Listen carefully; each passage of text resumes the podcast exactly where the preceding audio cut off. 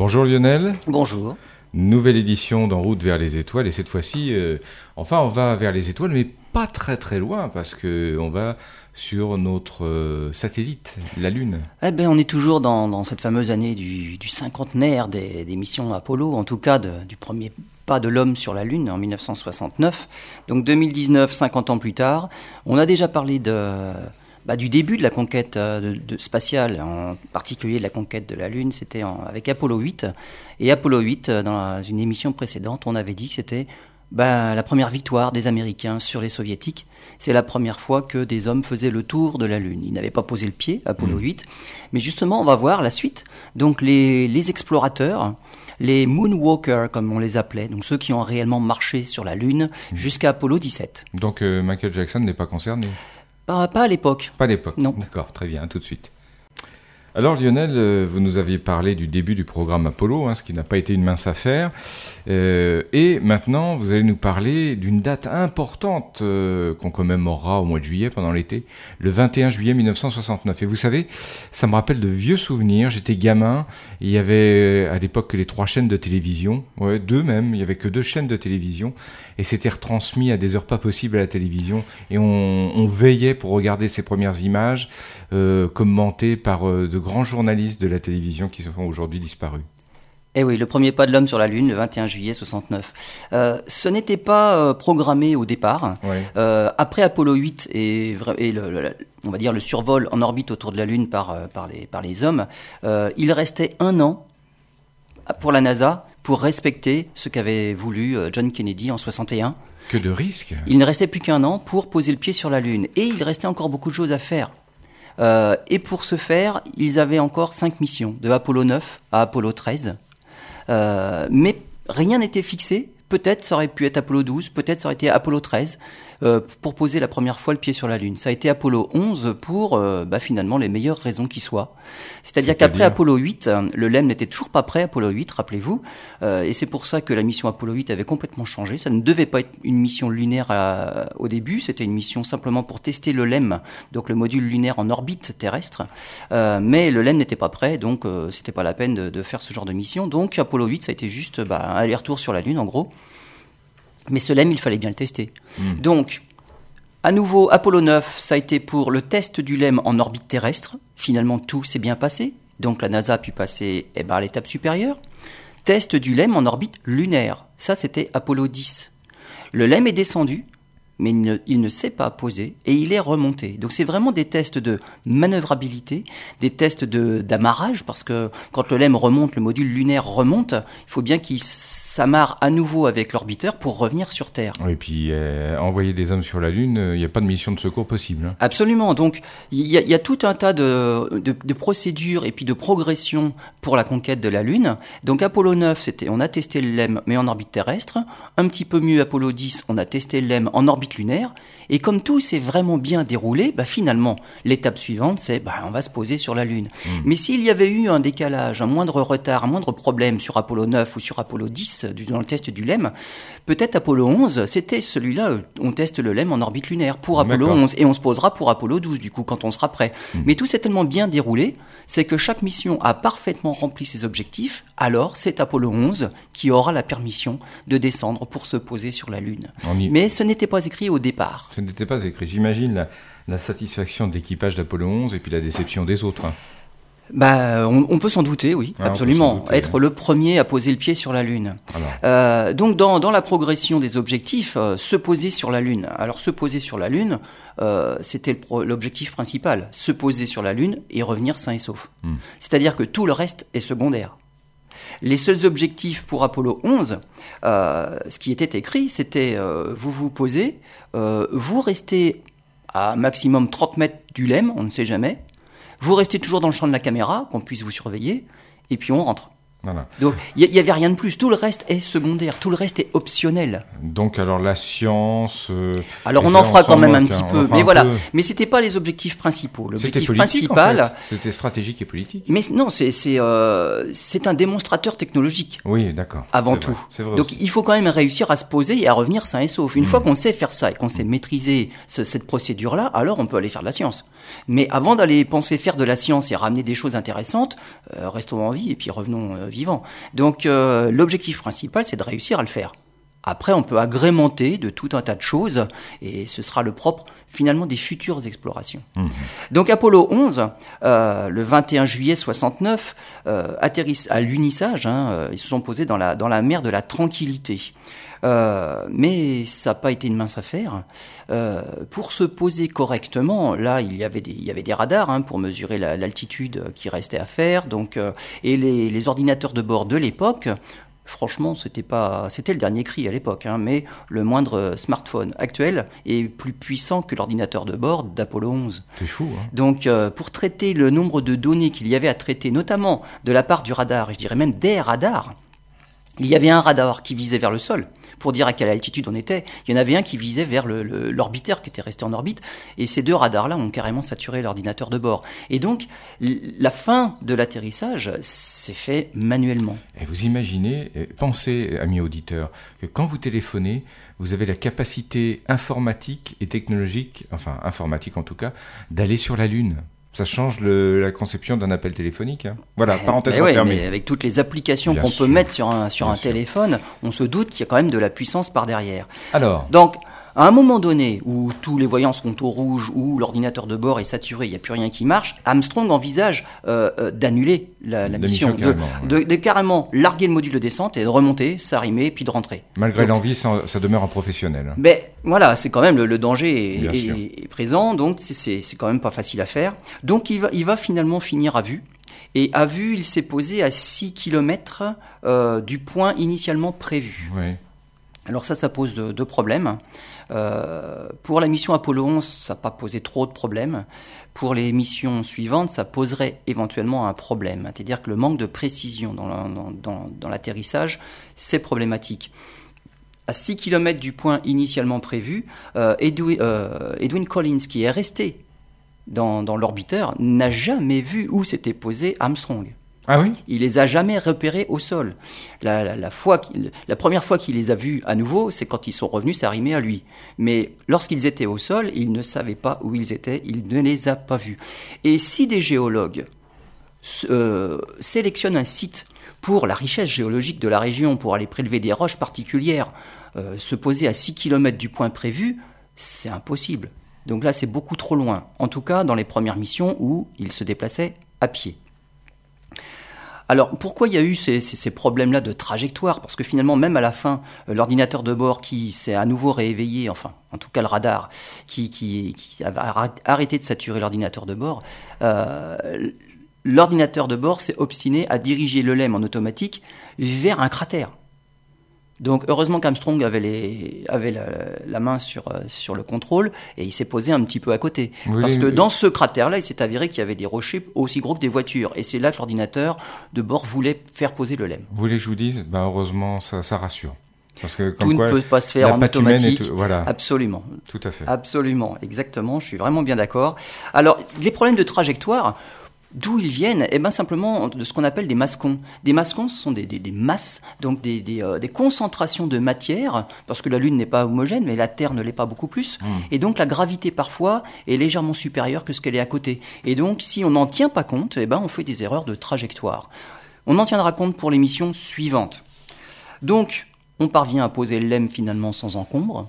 Donc c'est très bien. Loin, mais c'est pas grave, parce que pour ce qu'ils ont à faire au niveau science, rester à 30 mètres du LEM et puis revenir après sain et sauf, peu importe finalement la richesse géologique du site, ça n'est pas intervenu.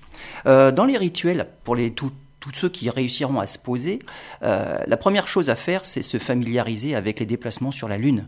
C'est-à-dire qu'ils sont quand même engoncés dans un scaphandre de plus de 100 kilos, et il faut réussir à maîtriser tout ça, à se familiariser avec tout ça. Et donc, pendant les 5 premières minutes à la sortie du LEM, faut marcher, faut se déplacer, faut faire des petits sauts, faut un peu prendre la maîtrise du scaphandre et de ce qu'on est capable de faire avec le scaphandre. Oui, parce que j'imagine que si on ne fait pas attention, le scaphandre, une chute, on peut être endommagé, des choses comme ça. Alors pour la NASA, voilà, la chute est interdite, ce qui n'empêchera pas certains astronautes de chuter. Il y a des mais, vidéos, mais on... ce n'est pas voulu. D'accord. Pour beaucoup de raisons. La première, c'est qu'ils ont peur qu'il y ait des déchirures sur le scaphandre. Et là, c'est fini. Absolument. Et la deuxième, c'est que le régolithe, cette poussière, cette poudre de sol lunaire qui recouvre toute la Lune suite à des impacts de météorites, donc ça fait comme de la farine, ce régolithe est abrasif. Donc, c'est quand même risqué d'en avoir partout et de se jeter volontairement au sol. Donc, ils doivent essayer de rester debout. Donc ça, c'est le premier des rituels, c'est on se déplace et puis on regarde ce qu'on peut faire finalement. Le scaphandre va s'avérer être suffisamment costaud pour faire tout un tas de cabrioles. Mais pour Apollo 11, on n'a pas pris de risque. Un autre rituel, c'est le planter du drapeau, c'est-à-dire le drapeau américain quand même, même si ça n'a qu'une valeur symbolique. C'est pas comme à l'époque de la conquête de la Terre, où on plantait le drapeau pour s'accaparer les terres découvertes. Là, c'est pas le cas, puisqu'il y avait un traité international où la Lune ne peut appartenir à personne. Donc, c'est implanter du drapeau juste symbolique. Certains, on voit aussi, c'est l'humanité. Le drapeau représente l'humanité. Bon, c'était quand même un drapeau américain. Armstrong a du mal à planter le mât en fait du drapeau parce que c'est la croûte lunaire est assez dur quand même, donc il a du mal à le planter. Et puis la tige horizontale qui est télescopique, il y a le dernier segment qui ne se déploie pas. Donc le drapeau, finalement, il va le replier un petit peu parce qu'il manque, il manque un petit peu d'amplitude pour le déployer complètement. Et donc le drapeau va sembler être flotté au vent juste avec ces plis-là. Donc finalement, c'est pas plus mal que ça. Des instruments scientifiques, il va quand même y en avoir, mais alors pas beaucoup. On a dit que c'était pas l'objectif principal. Donc la station scientifique, la station d'instruments de mesure, qui sera par la suite emportée par toutes les missions Apollo, n'est pas au complet pour la mission Apollo 11. Oui. Il n'y a qu'un réflecteur laser et un sismomètre. Le réflecteur laser, très important, parce qu'on s'en sert quotidiennement. On tire au laser sur la Lune pour mesurer la distance Terre-Lune. Donc, même pendant la mission Apollo 11, on a commencé à tirer au laser sur le réflecteur laser. Donc ça, c'est un instrument très important. On en remettra d'autres aussi par la suite avec les autres missions, et le sismomètre qui servira par la suite à faire comme on fait sur Terre, c'est-à-dire que l'étude des ondes sismiques nous permet d'avoir une idée, un aperçu de l'intérieur et de la structure interne de la Lune. Voilà, et si j'ai bien compris, ce réflecteur laser, il fonctionne toujours ?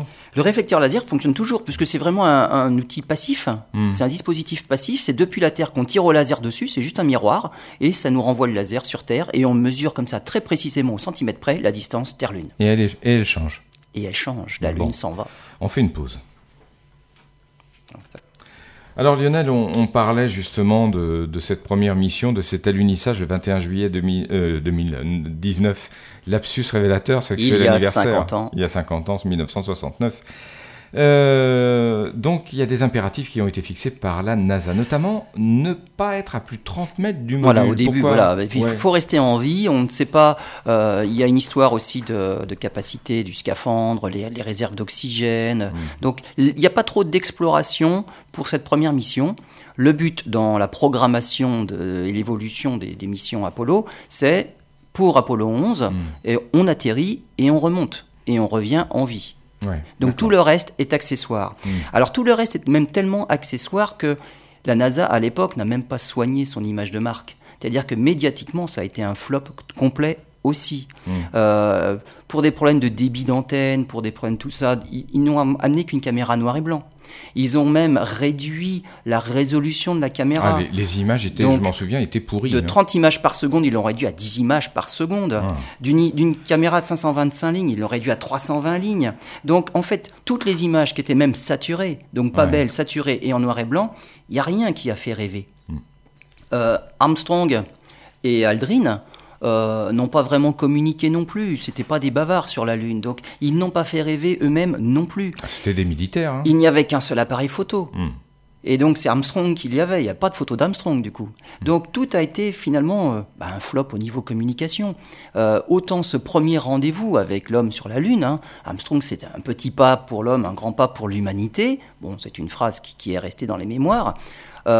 N'aurait même pas dû être le premier homme à poser le pied sur la Lune, parce que dans toutes les répétitions et puis de ce qui étaient les missions Gemini à l'époque, dans le programme Gemini, c'était le commandant de bord, c'était le pilote qui sortait, c'est pas le commandant de bord. Donc dans les sorties extravéhiculaires, ça n'aurait pas dû être Armstrong, mais La NASA a laissé un flou, ils n'ont jamais vraiment officiellement attribué à Armstrong le rôle d'être le premier à mettre le pied sur la Lune, donc Aldrin lui en voudra un petit peu quand même, et Aldrin finalement quand il sortira donc en deuxième, ben lui va être le premier à faire un pipi sur la Lune, donc dans le scaphandre tout est prévu évidemment, et il va s'en vanter même d'ailleurs, aussi je suis le premier à avoir fait pipi sur la Lune. Ça a laissé moins de traces que la célèbre phrase d'Armstrong. On en a beaucoup moins parlé de ce qu'a fait Aldrin, mais il s'en est vanté, un buzz Aldrin s'en est vanté, donc voilà, donc, le côté médiatique n'a pas eu une énorme portée, et la NASA aura du mal à rattraper ça. Et surtout que par la suite, d'autres faux pas vont être faits, et finalement, le côté médiatique et l'appui du public pour ces missions-là fera que, comme il n'y en a pas eu, eh ben ça s'arrêtera à Apollo 17. Aller sur la Lune est un vieux rêve de l'homme. Dès que l'homme est apparu sur Terre, il a regardé, même quand c'était l'homme des cavernes, il a regardé la Lune et il avait envie de l'y aller. Au XVIe siècle, au XVIIe siècle, les images montraient qu'ils pensaient y aller sur la Lune en faisant un chariot tracté par des centaines et des centaines d'oiseaux pour aller jusqu'à la Lune. Enfin bref. Et c'est vrai, ce qui explique peut-être aussi que dans l'inconscient collectif, mais de l'humanité, ça a eu, malgré ces images, un retentissement extraordinaire. Oui. Mais quand même, la déception a été grande parce qu'on s'attendait à mieux que ça avec les images. Par la suite, les meilleures images seront les dernières. Apollo 17, il y aura vraiment des images fantastiques de la Lune en couleur, des diaporamas en couleur. Donc c'est par la suite que les images se deviendront belles. D'accord. Avec Apollo 12, donc là on est en novembre 69. Donc je voudrais juste, si vous me le permettez, qu'on revienne un instant. Je sais que je suis bavard et je vous coupe la parole sur cette mission Apollo 11. Moi je me souviens quand j'étais gamin à la télévision du retour de l'équipage sur Terre. Ils ont été mis en quarantaine. Ah oui, on ne savait pas ce qu'ils allaient ramener. Voilà, c'est ça. Pourtant il n'y avait pas d'atmosphère. Donc Nixon les a accueillis, mais à travers une vitre, ils étaient en quarantaine. Ça aussi, ça frappait l'imaginaire. Oui, l'espace est dangereux. Voilà, c'est ça. Mais bon, avec l'absence de vie sur la Lune, après, ça ira beaucoup plus vite, les quarantaines seront beaucoup moins longues. Donc Apollo 11, ils sont revenus, et pendant 40 jours sur Terre, ils ont quand même fait un petit peu la promotion de leur mission, ils ont été invités partout. Mais, en direct, il n'y a pas eu tant que ça de choses de montrer. Bien sûr. Alors Apollo 12, là on va dire qu'on sait atterrir. Donc finalement il va falloir être un petit peu plus précis et faire des choses un petit peu meilleures quand même. Donc la cible pour Apollo 12, c'est tout à côté d'une sonde, une ancienne sonde qui est sur la Lune depuis quelques années déjà, dans l'océan des tempêtes, c'est Surveyor 3. Surveyor 3, ce qu'on compte faire avec Surveyor 3, c'est ramener des bouts pour étudier l'impact de l'espace sur ce qu'on met dans l'espace, quoi. Donc, il faudra en démonter quelques parties et les ramener sur Terre pour pouvoir les étudier avec une exposition au vent solaire. Apollo 12, il va y avoir aussi un net progrès, c'est dans la précision de l'atterrissage. C'est-à-dire que 6 km à côté de sites intéressants, c'est pas possible. On peut pas faire 6 km à pied sur la Lune. 164 mètres. Donc là, ils se sont posés juste à côté, ils ont leur record d'atterrissage. Et d'ailleurs, Pete Conrad, alors lui aussi, il faut toujours faire des premières, donc il a sa petite phrase aussi, lui. Ah oui, qui est pas mal. Alors là, ça en a peut-être été un petit pour Neil Armstrong, mais c'en est un grand pour moi. Alors il parle du pas, le petit pas de Neil, oui, parce que Pete Conrad ne fait qu'à 1m67. Voilà. Donc pour lui, il faut forcément faire un grand pas pour être sur la Lune, alors que pour Neil Armstrong, lui, il a dit que c'était un tout petit pas. De l'humour, du recul. Oui, tout à fait. Caméra couleur, nettement mieux qu'Apollo 11. Planter du drapeau. Alors là, on a pensé à amener un marteau, et il s'avérera que le marteau est indispensable sur la Lune. Alan Bean le dira, il faut toujours partir sur la Lune avec un marteau. Donc là, le marteau est parfait pour planter le mât. Par contre, la petite tige horizontale est cassée, donc le drapeau n'a jamais pu tenir à l'horizontale déployée. Donc les seules photos d'Apollo 12 avec le drapeau, il faut qu'on tienne le drapeau à la main, et une fois qu'on le lâche, il pend lamentablement le long du mât. Voilà. La station scientifique, cette fois-ci, est complète. Donc il n'y a pas que le réflecteur laser et le sismomètre. Il y a tout le reste. Station sismique, du coup, elle est un peu plus lourde, et puis il faut l'alimenter. Donc, ce qui n'était pas trop le cas pour ce qu'ils avaient apporté la fois précédente dans Apollo 11, là, il y a une batterie, il y a un générateur au plutonium-238, et donc, pour ne pas prendre trop de risques, le barreau de plutonium-238 n'est pas dans la station scientifique pendant le voyage. Ouais. C'est sur place qu'il faut le mettre.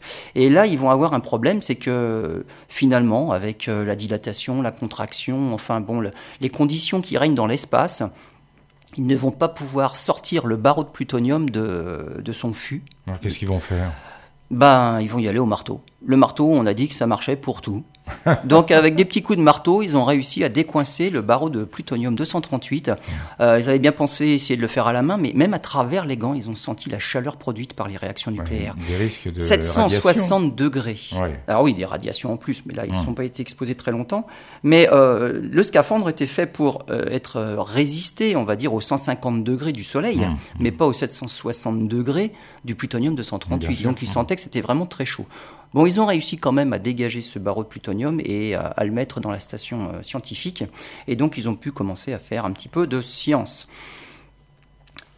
La caméra était couleur, c'était nettement mieux. Le problème, c'est qu'en dirigeant la caméra un petit peu partout, surtout qu'elle pendait en bandoulière, elle a été dirigée vers le soleil. Et elle a été grillée. Bah oui. Donc, dès les premiers instants sur la Lune, finalement, cette magnifique caméra à couleur qui aurait dû montrer des images en direct a été grillée. Et même avec des petits coups de marteau, ça n'a pas suffi. Bah oui, on sait bien déjà que sur Terre, il ne faut pas regarder le Soleil. Parce que directement... Parce mais nos appareils photo, on peut prendre le soleil. Oui. On ne va pas griller le capteur pour autant. Okay. Mais là, non, ce n'était pas fait pour. Donc, bon. C'était les Dupont sur la caméra. Plus de caméra, c'était dommage. Contrairement à Armstrong et Aldrin, Pete Conrad et Alan Bean, alors eux sont de vrais bavards. Alors, ils vont commenter tout ce qu'ils font. Pour eux, tout est formidable. Il y a même eu un pari... au Capcom, donc sur Terre, c'était combien de fois ils vont prononcer le mot truc. Ah, truc, il y a le truc, voilà. Donc le pari est largement gagné parce qu'il y a eu beaucoup de trucs parmi les communications entre les deux astronautes sur la Lune. Cette fois-ci, il va y avoir 2 sorties extravéhiculaires et surtout, ils vont passer une nuit sur la Lune. Donc c'est un progrès par rapport à Apollo 11. Si on sait descendre et remonter, on va essayer d'en faire un peu plus, on va dormir sur la Lune. Interdiction d'enlever le scaphandre complètement. On peut enlever les poignets et puis les chevilles, mais on garde le reste du scaphandre. Et on dort dans des hamacs. Donc, c'est pas très confortable. Il y a la poussière aussi qui gêne. Donc, il faut s'épousseter avant d'entrer, mais la poussière, elle règne partout.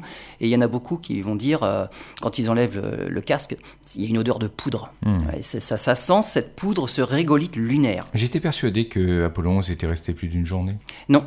D'accord. Ils n'ont pas dormi sur place, il n'y avait pas de hamac dans Apollo 11. Okay. Ils ont fait une sortie extravéhiculaire, ils sont rentrés, ils sont repartis.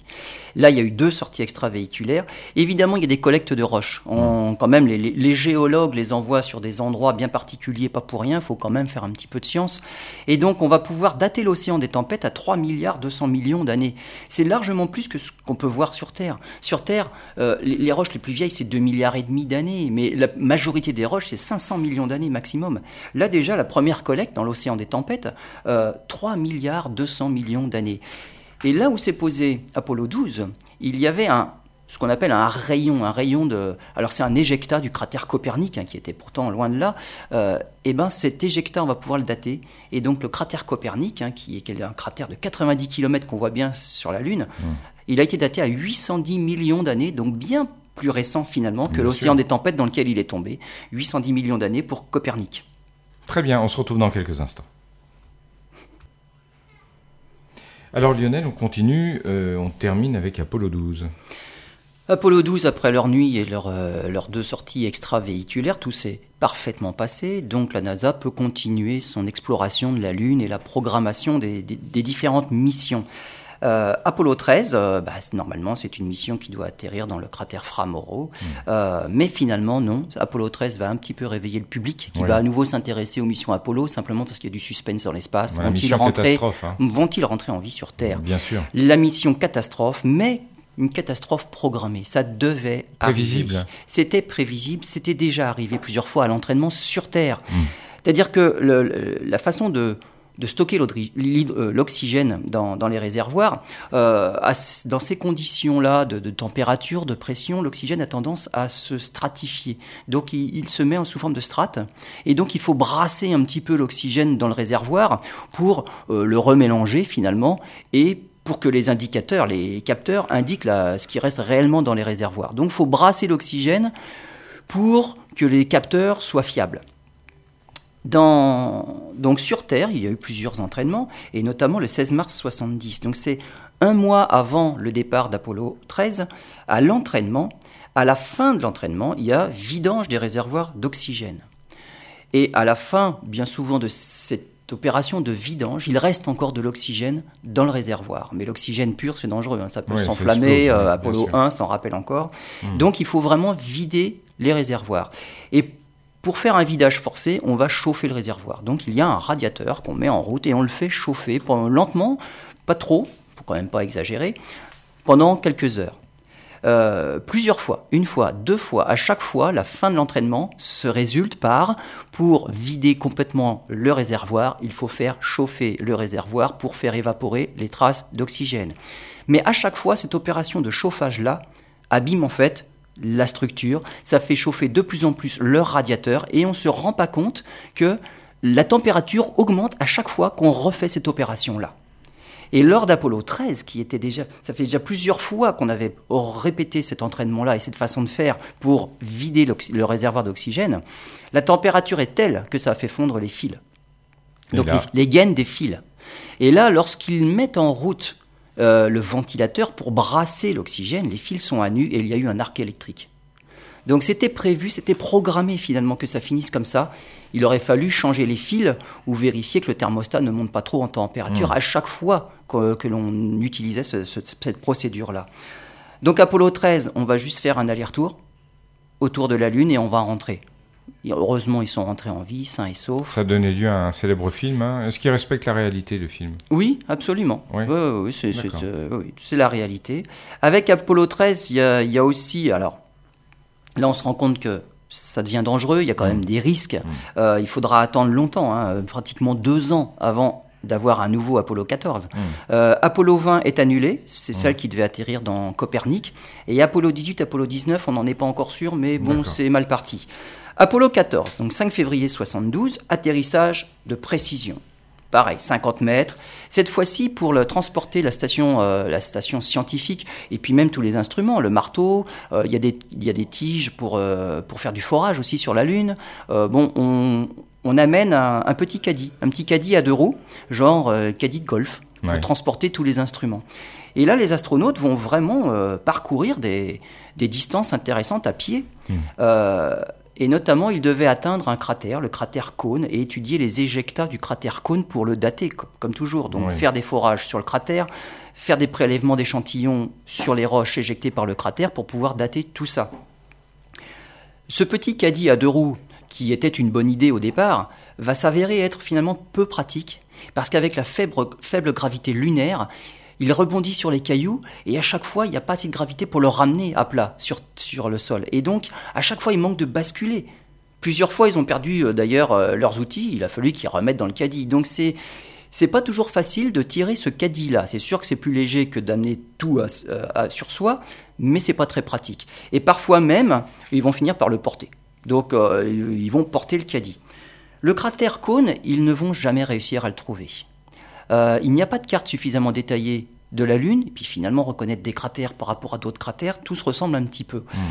Mais pire que ça, la moindre aspérité, le moindre dénivelé, ça masque tout le reste. L'horizon, il est proche sur la Lune. Et il y a un autre effet aussi, qui va jouer beaucoup pour toutes les missions, c'est l'effet de brume qu'il n'y a pas sur la Lune. Il n'y a pas d'atmosphère sur la Lune. Sur Terre, il y a une atmosphère.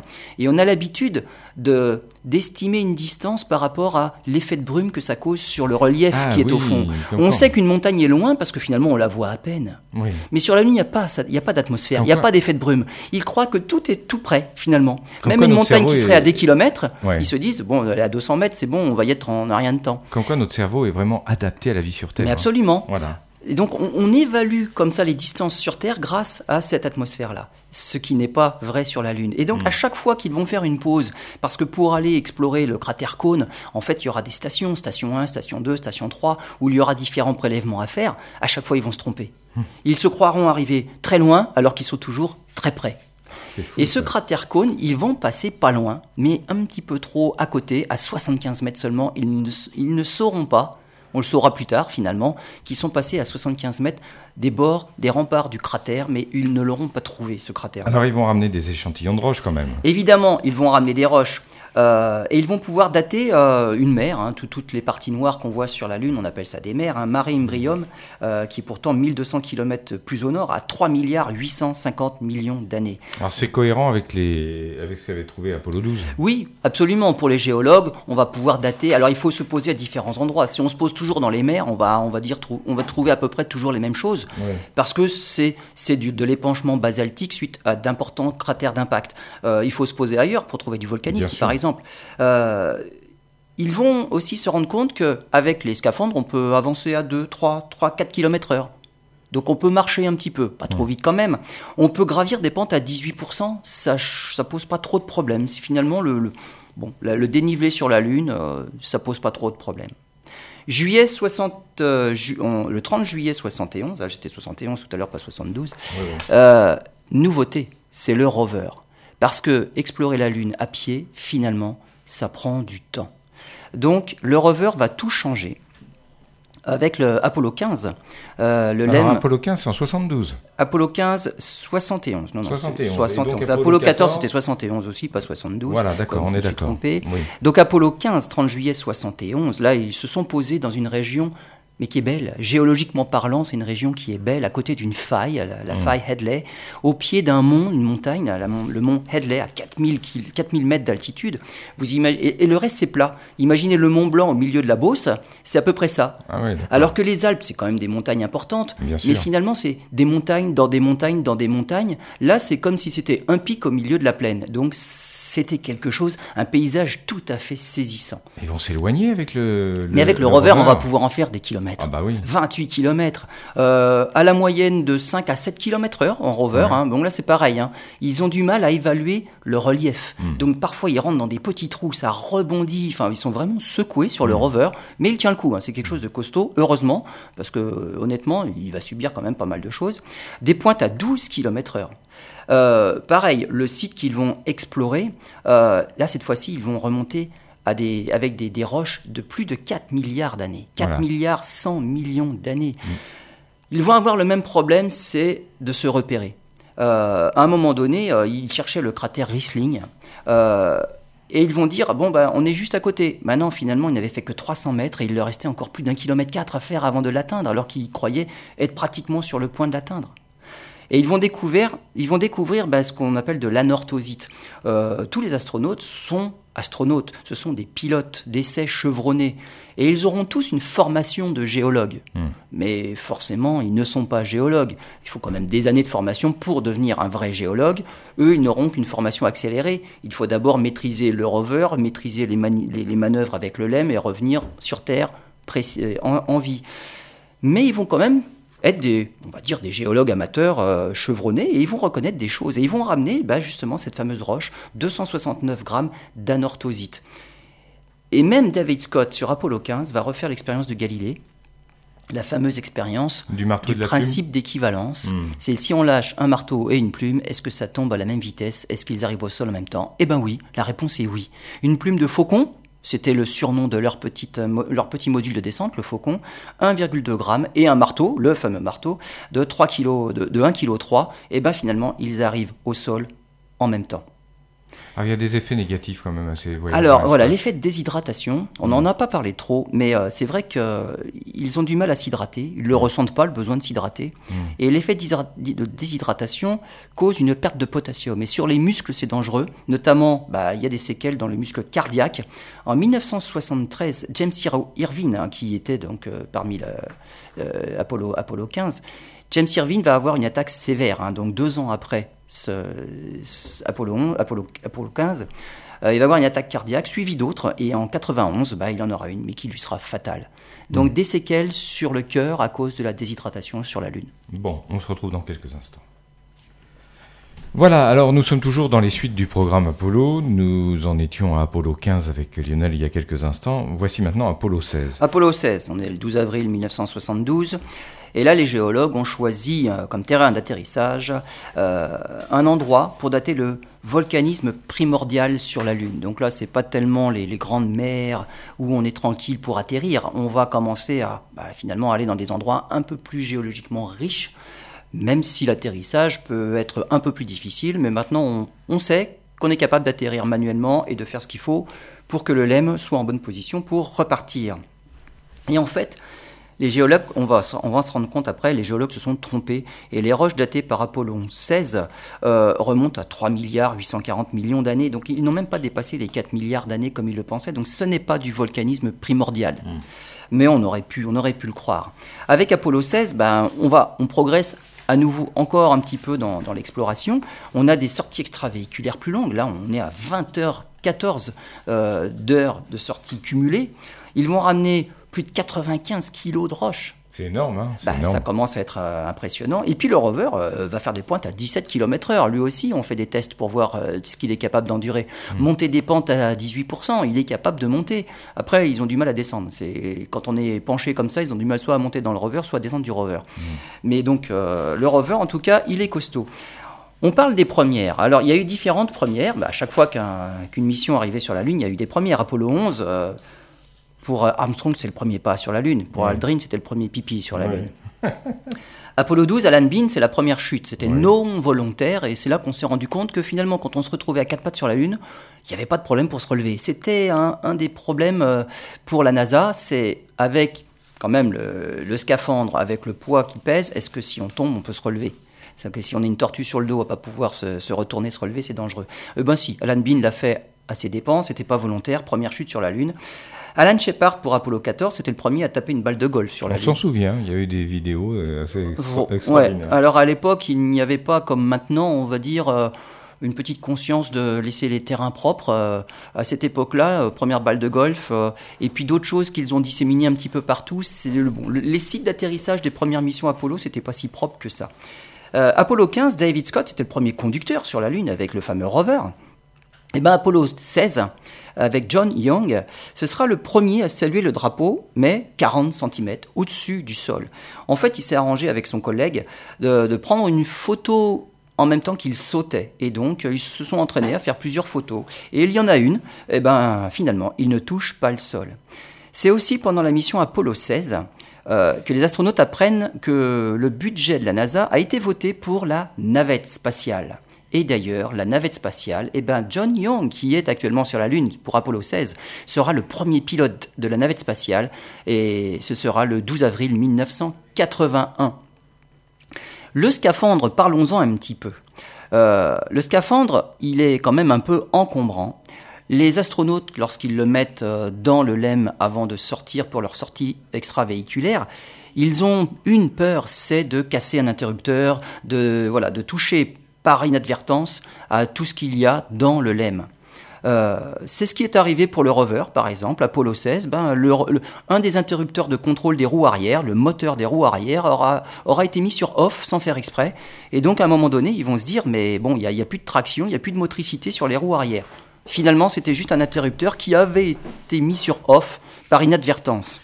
Ce scaphandre-là aussi, il sert pour transporter les outils, notamment le marteau et tout ça. Mais c'est un problème, c'est qu'on ne se rend pas compte de l'encombrement que ça pose. Et parmi les 3 rovers qu'on a envoyés sur la Lune, il n'y en a pas un qui restera intact.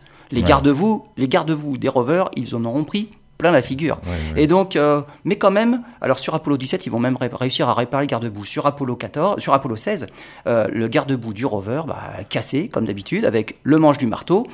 Et en roulant, les astronautes, mais ils sont sous une pluie de poussière, régolithe. Les garde-boue, finalement, étaient très, très utiles.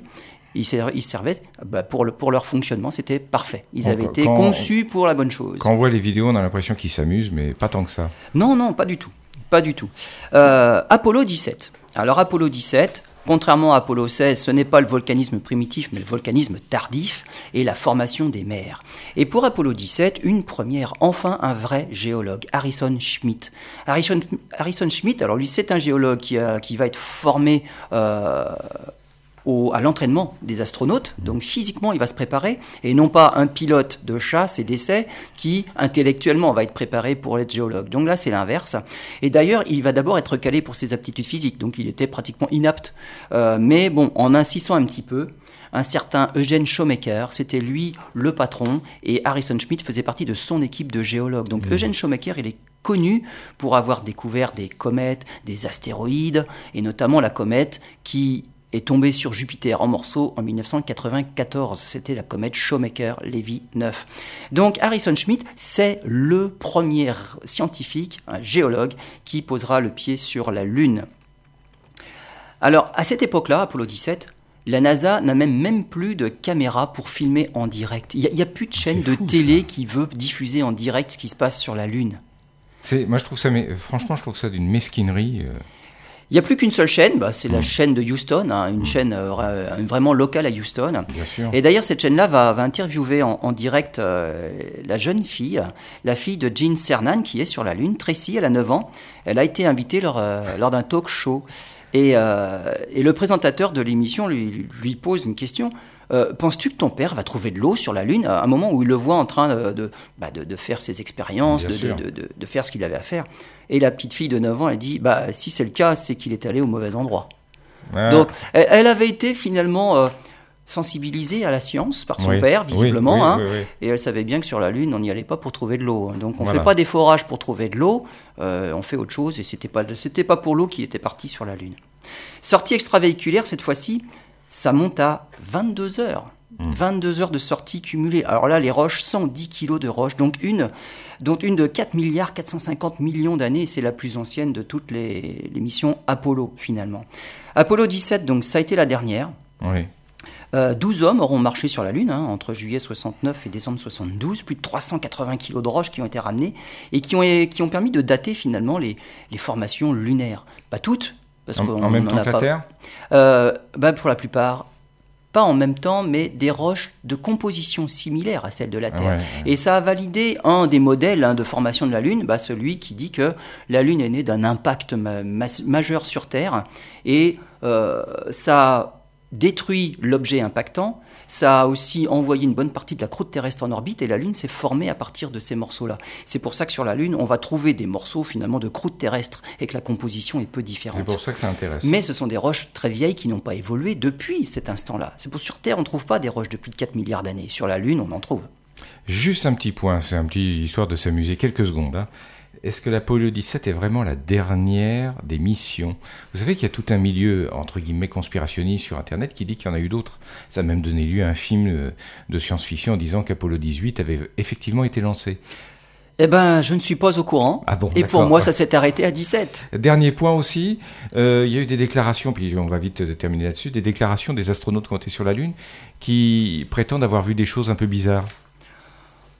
Oui, mais on va dire que tout ce qu'on ne comprend pas peut paraître bizarre. Voilà, c'est ça. Dans Apollo 17, par exemple, Gene Cernan, parfois, il a fait ses expériences, il a collecté des roches avec la visière ouverte.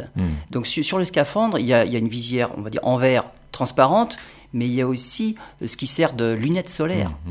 Et ces lunettes de soleil-là, il ne pouvait pas les baisser parce qu'il disait « mais c'est complètement rayé à cause du régolithe, justement, à cause de cette poussière lunaire abrasive. » Et donc, si on regarde à travers quelque chose qui ne donne pas une image détaillée de ce qu'on voit, probablement qu'on peut voir des choses qui n'existent peut-être pas. Bon.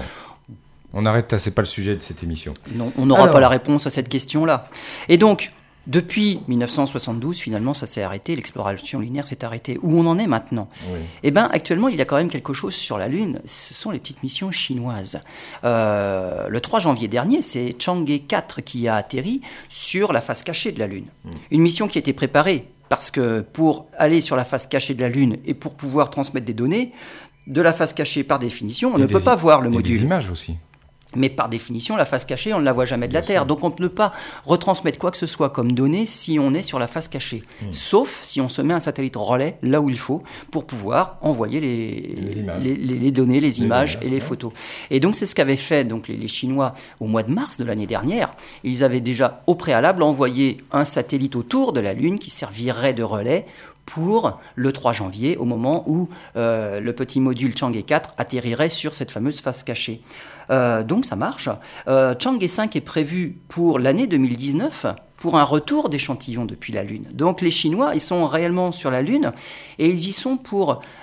Non pas juste pour ça, on va dire, mais pour un moment. Parce que pour eux, c'est une étape, la Lune. Et pour toutes les grandes, on va dire maintenant... pour toutes les grandes puissances spatiales, la Lune ne sera qu'une étape pour aller vers Mars.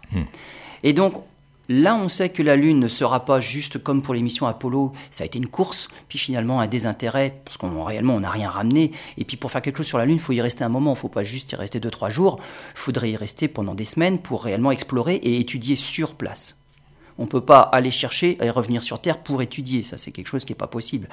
Les Chinois, eux, envisagent de construire, à partir de 2020, donc c'est vraiment dans un futur proche, une station orbitale autour de la Lune.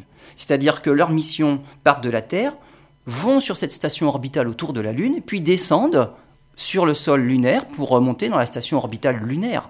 Donc c'est un autre concept, c'est autre chose.